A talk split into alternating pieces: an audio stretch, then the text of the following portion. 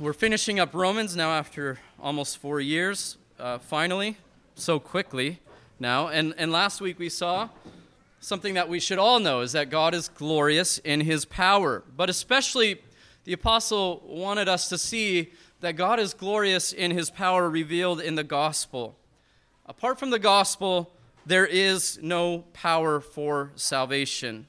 That's the theme of this epistle that I've argued for since uh, chapter one. The gospel is the power of God for unto salvation for all who believe, to the Jew first and also to the Greek. In the gospel, we are saved from beginning to end, justified, sanctified, glorified. It's all by the power of God in the gospel of Jesus Christ. And therefore, we said, I hope as we left last week, and we say this morning, glory to him. Remember, that's how when we read verse twenty-five, we should open it up with that idea. This is all doxology here. Glory to him who is able to strengthen us. God has the power to strengthen us. Those two Greek words, uh, dynamite is where we get the, the term from, that Greek word dunamis, and then sterizo, which, as I said last week, and I forgot to study it this week even further, but I think we get the term steroid from. God is the one who strengthens us for salvation. He's the one to be praised for our salvation.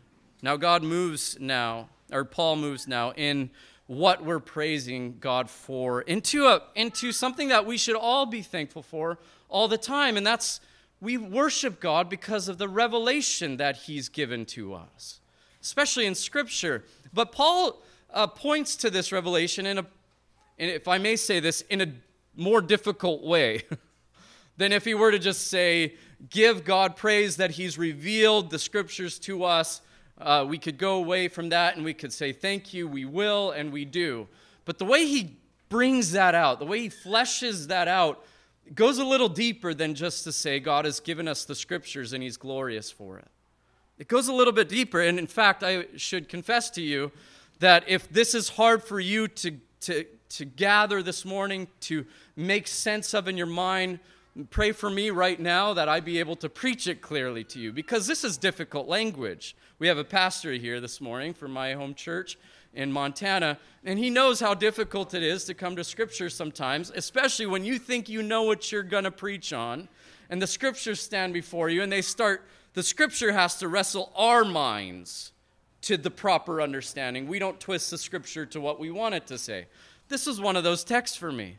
I wanted it to say a certain thing. I thought, oh, that's something true. But this text is saying something particular to us this morning about the revelation that God has given us. First, God is glorious because his gospel is eternal. The gospel is eternal. Verses twenty-five and twenty-six is where we find that. But we need to be reminded first that the gospel is God's message first. It belongs to him. It's been entrusted to us. But it's God's message. Verse one of chapter one.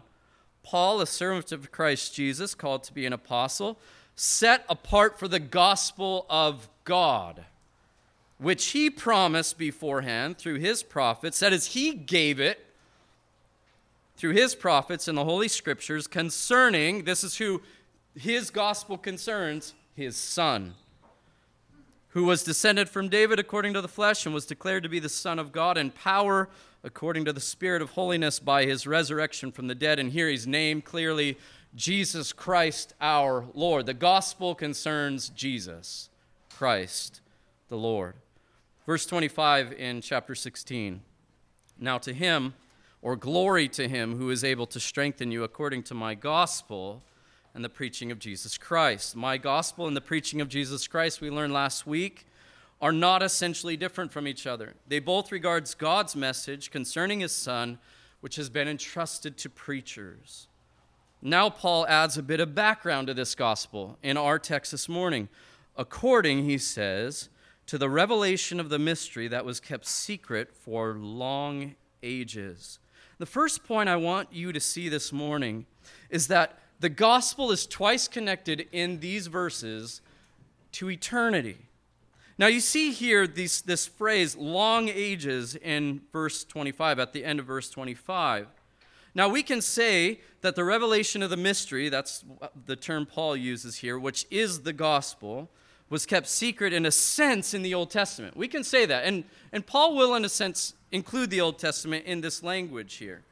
But the intention of the language seems to indicate an indefinite period. In fact, some translations do translate this eternal, eternity. Some translate it in, in a sense of when uh, eternity transition into the ages that we now experience. But the, the, the language seems to be indefinite, in ages past, an indefinite number of years or time that has passed. This was in God. And many argue, and I think that this is Paul's purpose because he enjoins it with one of the attributes of God, namely his eternality here, that this is his message in eternity. In fact, in other places in Scripture, First Corinthians two, verses six and seven, this is exactly what we read about the gospel there. Paul says there, "Yet among the mature we do impart wisdom, but it's not the wisdom of this age, or of the rulers of this age, who are doomed to pass away." And what he's saying there, it's not the it, it's not the wisdom of men, and of the greatest men, it would be in that day very clear that the greatest of the people are the rulers. It's not the wisdom of men that have contrived this message that we have for you. He says, "But we impart a secret and hidden." So this is that which must be revealed by God. It's not of men, but it's from God. It can't be figured out by men.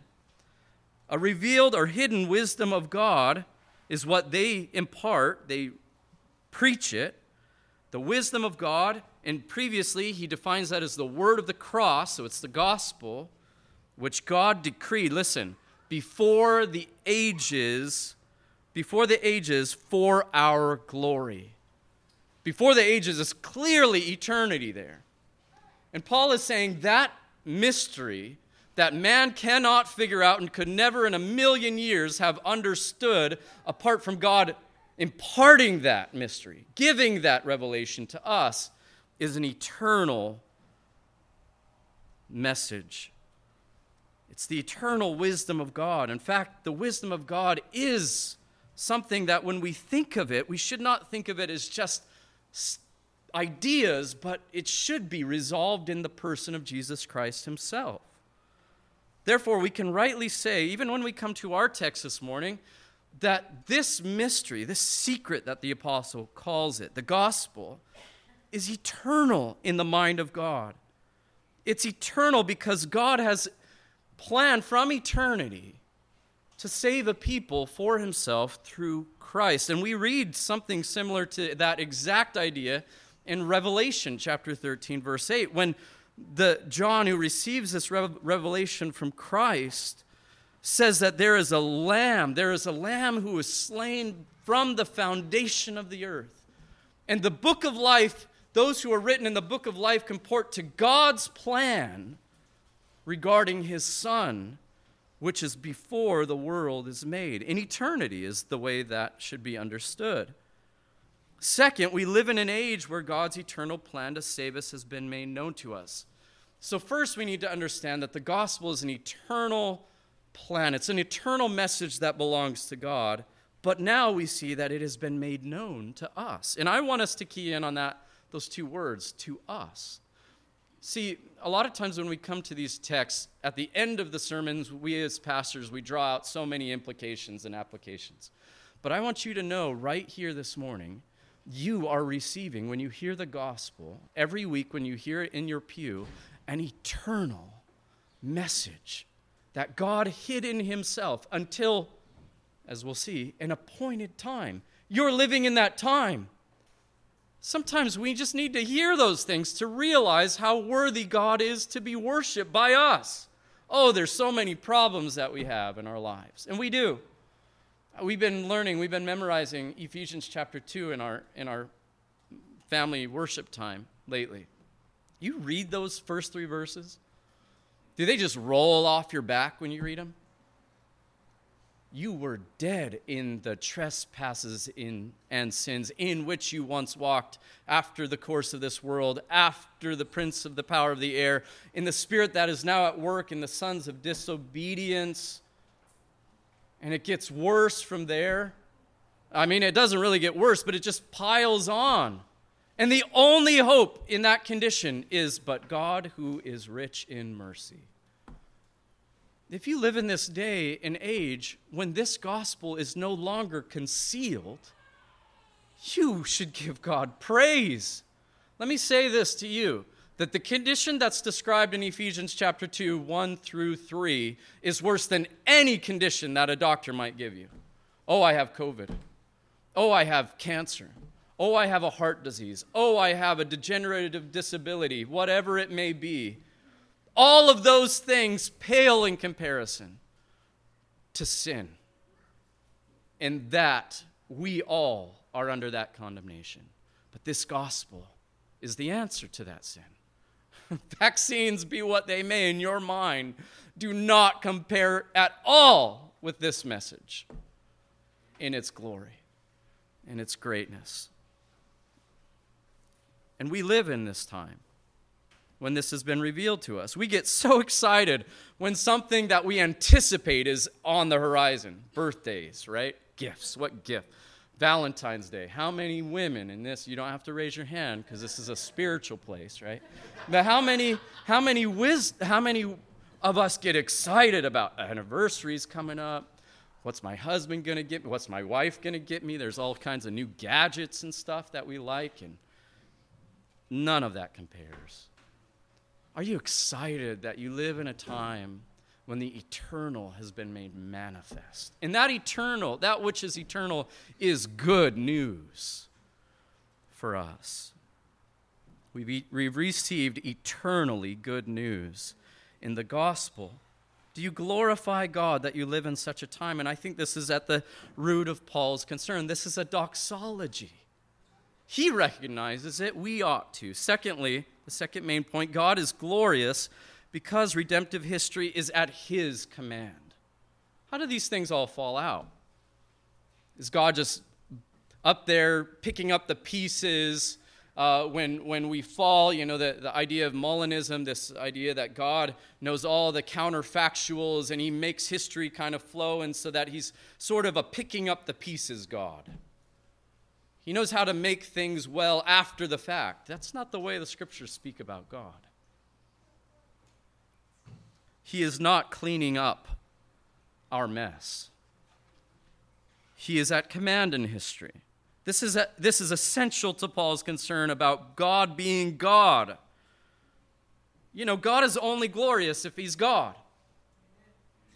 Not when he, not when he, uh, we make him in our image is he glorious any longer. There's a transition here in the text. From eternity, ages past, where God kept the gospel to himself, or veiled, or secret, now to the present. And these three words are them. Verse twenty-six, but has now. And, and the question that I have for us this morning is, why now? You know, uh, now means now, two thousand years later, but, but when Paul is saying that, now means now as Christ has come. You are not, you and I are saved because this is true, especially when we reconcile what Scripture says about Gentile believers, which most of us come from that stock. This phrase doesn't merely refer to a verbal announcement of good news, however. The mystery refers to the gospel, which is God's message concerning a person, the Lord Jesus Christ. You know, John seventeen, Jesus says, these have believed on the, the, the gospel, which is knowing me and knowing knowing you, the Father, and knowing me. That's what eternal life is, is knowing God the Father, knowing God the Son. This mystery refers to the gospel that is now revealed, that is now disclosed. That's the word. That word disclosed means that thing which was hidden is made known now. The appropriate way of thinking about what God has done in those three words, but has now, is found, I think, in Galatians four four. It's very appropriate for this. He says there, but when the fullness of time has come, the pleroma, the filling up of the cup, has come. This is according to God's timetable. God sent forth his Son, born of a woman, born of woman, born under the law, to redeem them, those who were under the law. Who's as I say, who decided that the time was full? Well, we see the answer here explicitly. I'm not just making this up. He says in our text, verse twenty-six, according to the command of God. That command is his eternal decree. For there to be an eternal mystery, according to the command of the eternal God, forgive me, we need to have that. For there to be an eternal mystery, there must be someone who is eternal. And Paul says, this message is God's in eternity because he is eternal. Who else could it be? No one else is eternal but God. And he is to be glorified because of who he is. And then, according to Paul here, this came because of his command. God sets his own time, timetable as to when he would pronounce this hidden message as revealed. It was not because of us.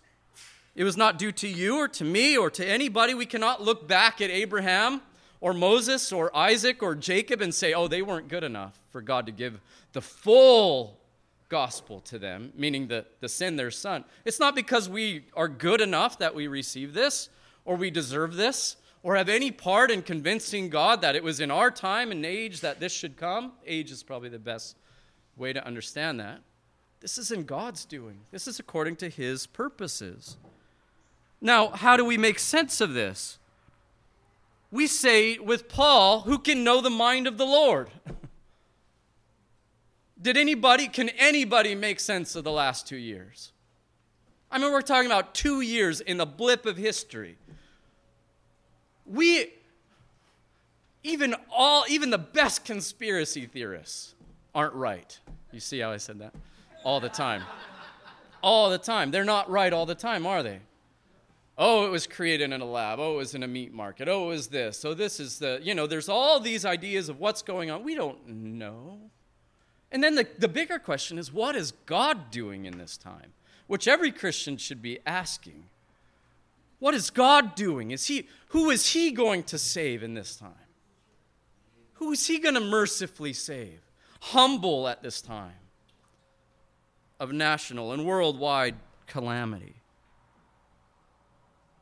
And we can't answer these questions. Who can know the mind of the Lord? Who has been his counselor? Who has given a gift to him that he should be repaid? For from him and through him and to him are all things. To him be glory. So Paul says his being glorious rests in him being God. And if he's God, we cannot reach into the heavens and pull him down and figure him out. For him to be God is for him to be glorious. And for him to, wor- to for us to worship him because of that. But we worship him because of his grace in all of these things. What he has revealed to us is his greatness in salvation. What do we say to all these? How do we praise God when we think of him in this way? And I think that we are so blessed to have scripture that tell us exactly the words to say. Go to Ephesians one, and I'm going to read a long portion of scripture. I believe this is Paul's longest doxology that he wrote. Doesn't even have it doesn't even have any uh, uh, periods in it. For I think eight verses long in the original. I can't remember offhand. It, he's just stringing words together, words that exalt God for the things that we're concerning ourselves with this morning.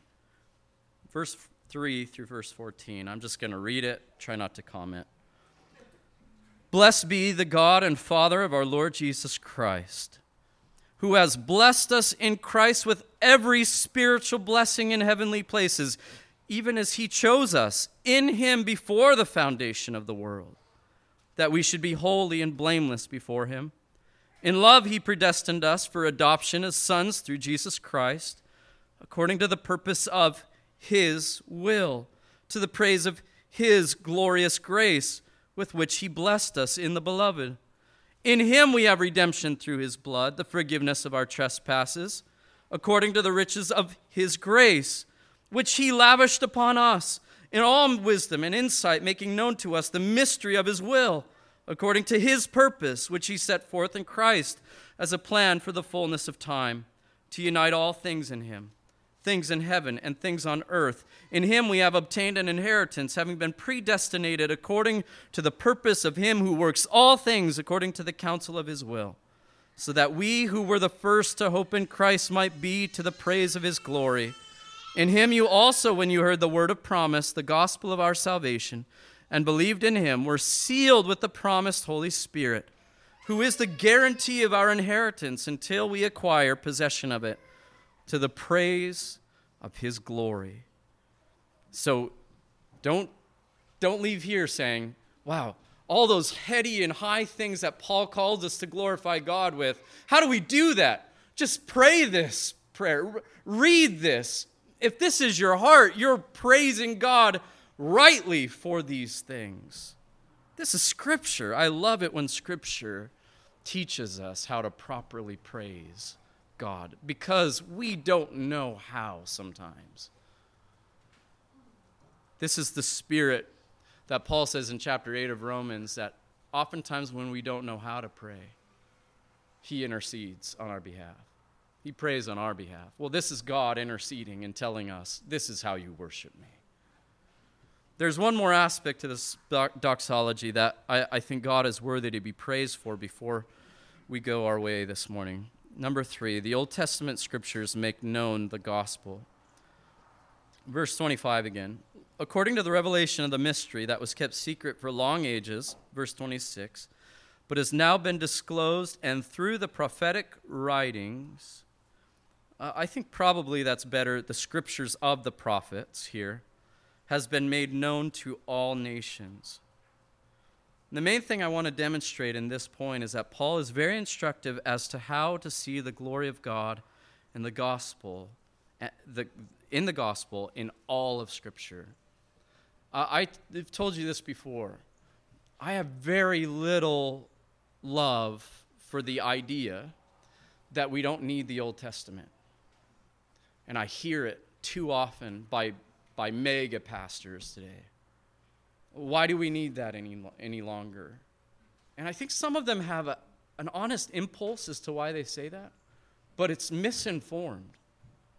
It doesn't understand what God is doing in the Scripture. In Scripture. The glory of God in the gospel is conveyed in all of Scripture. The gospel and its benefits is the mystery that was kept secret for long ages, but has now been disclosed, the apostle says, manifested by the coming of the ministry and the ministry of Christ. That's how we should understand that. That's the gospel. And when I say that, we should understand that the gospel concerns Jesus Christ himself. This is God's mystery, which is Christ, Paul says in Colossians two, two and three. The knowledge of God's mystery is Christ, and in whom are hidden all the treasures of wisdom and knowledge. The New Testament teaches of several benefits that come through that mystery. One of them in, in chapter eleven is that at the end of the age, a mass conversion of Israel will come to pass before the end. Another one is that, as we read this morning in, in Ephesians chapter three, we as Gentiles are fellow heirs. We have the same standing as Jewish believers. We are on equal footing because all are saved through one Lord, through one Messiah, through one Savior, the Lord Jesus Christ. We saw that as well in chapter nine of Romans. And these are mysteries that have been manifested through the gospel. But Paul is already taught here, to, uh, he's taught us about what these prophetic writings regard. Why do they make known the gospel is the question that might come to your mind. Why did the prophetic writings in the Old Testament make known the gospel? Go back to chapter one, verse one. Look at what the apostle says there. The gospel of God, which he promised. You hear that? God promised beforehand. How? Through his prophets in the Holy Scriptures. So the first idea that you should have in your mind as how God makes known the gospel through the prophets is through promise. Secondly, chapter three, verse twenty-one, but now the righteousness of God has been made, has been manifested apart from the law. Although, listen, the law and prophets bear witness to it. They bear witness to the righteousness of God, that's the gospel, which is revealed in Christ's coming. Okay? Now, these two words, promise, chapter one, verse one, and the phrase, chapter three, twenty-one, bear witness, that is, the righteousness of God through faith is borne witness by the prophets in the law, help us tremendously when we understand what Paul, to understand what Paul's saying in this doxology. What Paul is saying then in each of these verses is, is that the gospel was present in the Old Testament in two ways. First as promise, and then as a witness, a prophetic witness. So God's gospel was, was present there. Although we have to understand from this text that it was not fully manifested until Christ came. Now you're sitting there going, well, what does this really matter? This means that we cannot and must not separate the fulfillment or the manifestation of the gospel from where God first made it known, that is in the Old Testament. We must not relegate the Old Testament merely to law, because it made known the gospel to all nations, Paul says here. Well, how does that happen? How how does that happen? You know, I, I've heard often that the Old Testament's law, the New Testament is grace, right? Listen to this. First, the, the in answer to how God has made known the gospel to all the nations in the Scriptures, that is the Old Testament, is first that the Old Testament is not completed revelation apart from Christ's coming. Paul is saying here that it speaks forward to the gospel. How does it do that? Go to Galatians three. Uh, I tried to summar, summarize this point as well as I could. How does the Old Testament speak forward to the coming of Christ? First, as Paul said, it does it in promise, as a promise. Galatians three, eight, and nine. The Scripture, foreseeing that God would justify the Gentiles by faith, preached the gospel beforehand to Abraham, saying... Do you see what it said there? Preach the gospel beforehand to Abraham, saying, and you shall all the nations be blessed. So the gospel was present there. So then those who are of faith are blessed along with Abraham, the man of faith. And go down to verse fourteen, it says, so that in Christ Jesus the blessing of Abraham might come to the Gentiles, so that we might receive what? The promised Spirit through faith. So here's promise being fulfilled by faith in Christ, who was, he says, promised to Abraham, as the gospel was then given to Abraham. Now go down to chapter three, verse thirty-one. Sorry, twenty-one. Hopefully that's the correct reference. Is the law then contrary to the promises of God? Listen to that, the law, because Paul does recognize that the law in the Old Testament, the Old Covenant, if that's the way it's best to understand, that is primarily what we see in the Old Testament, right? The Old Covenant, the law.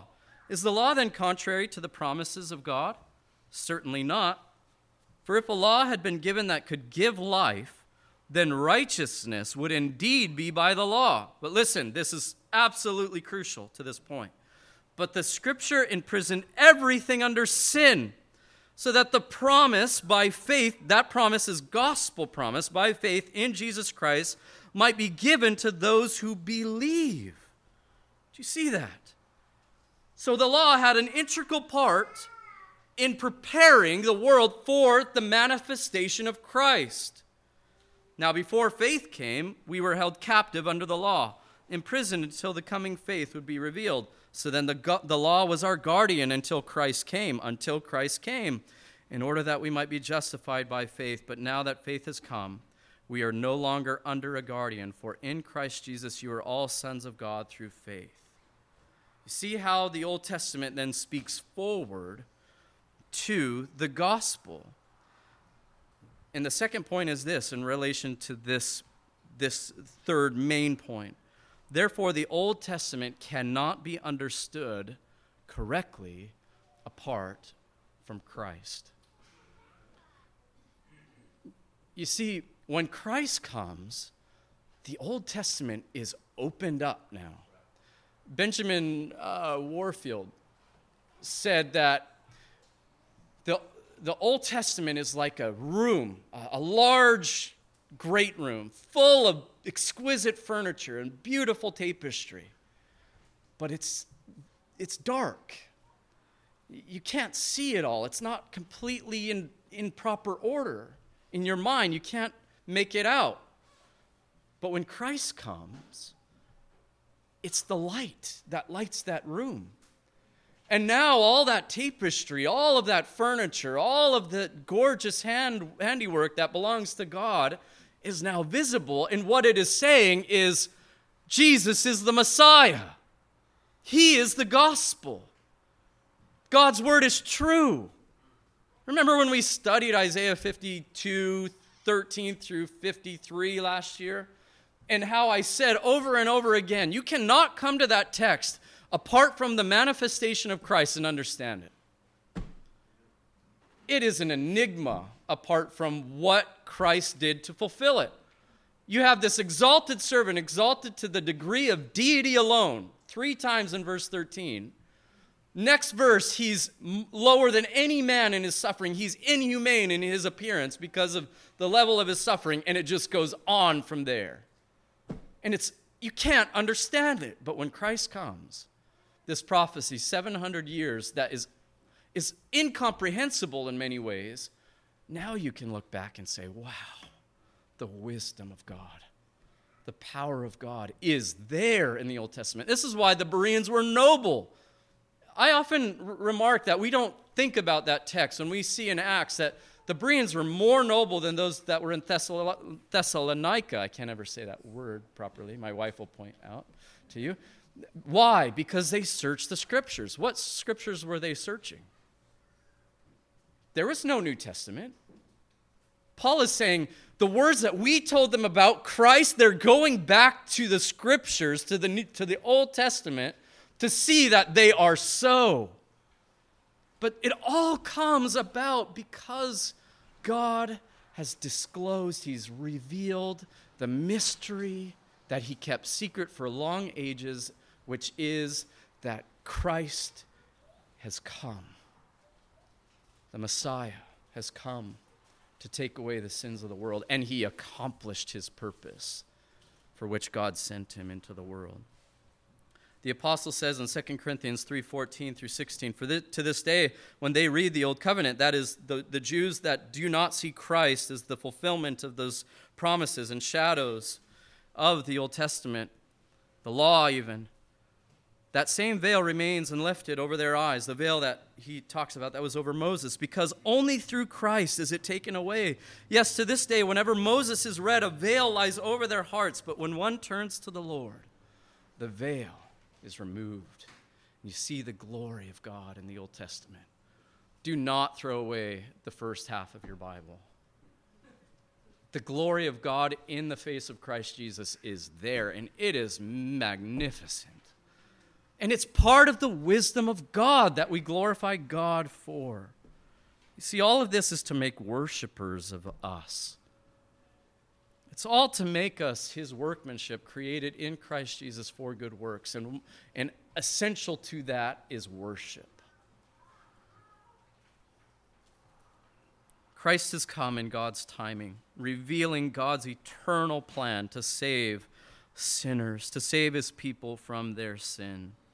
And Paul is saying that those Old Testament prophecies clearly make him known to all nations. Now that is remarkable, that That phrase, all nations, we'll look at that more next week, God willing. That's you and us. That's you and I. Now, if you read if you read the Old Testament in a in a narrow way, apart from what Paul is saying here, you say, well, that's written to the Jews, right? That's written to the Jews. Well, if it concerns the gospel, it's written to you and to me. It's there for us. Why? Because these things make God known to us. His mercies, his grace, his justice, his love, his righteousness, God has revealed to us. And our salvation is in knowing him by faith. Therefore, we have in the scriptures of the Old and New Testaments all that is needed to make Christ known to sinners. Indeed, Paul is saying this so that God's people give glory to God for making salvation that belongs to him in eternity, known to all the nations, including us. And this is my closing words to us. It's our responsibility to praise God unceasingly for this. But while we do so, we have also the responsibility to take it into the world. This is a message, it's God's, and he's entrusted it to the church. And it's the only message that can save sinners. The world cannot do it. They cannot even pretend to do it. Look at what the world is doing to themselves as they're trying to save themselves. This is the message. It's God's message entrusted to us, and it concerns the Lord Jesus Christ. And he is to be glorified for it.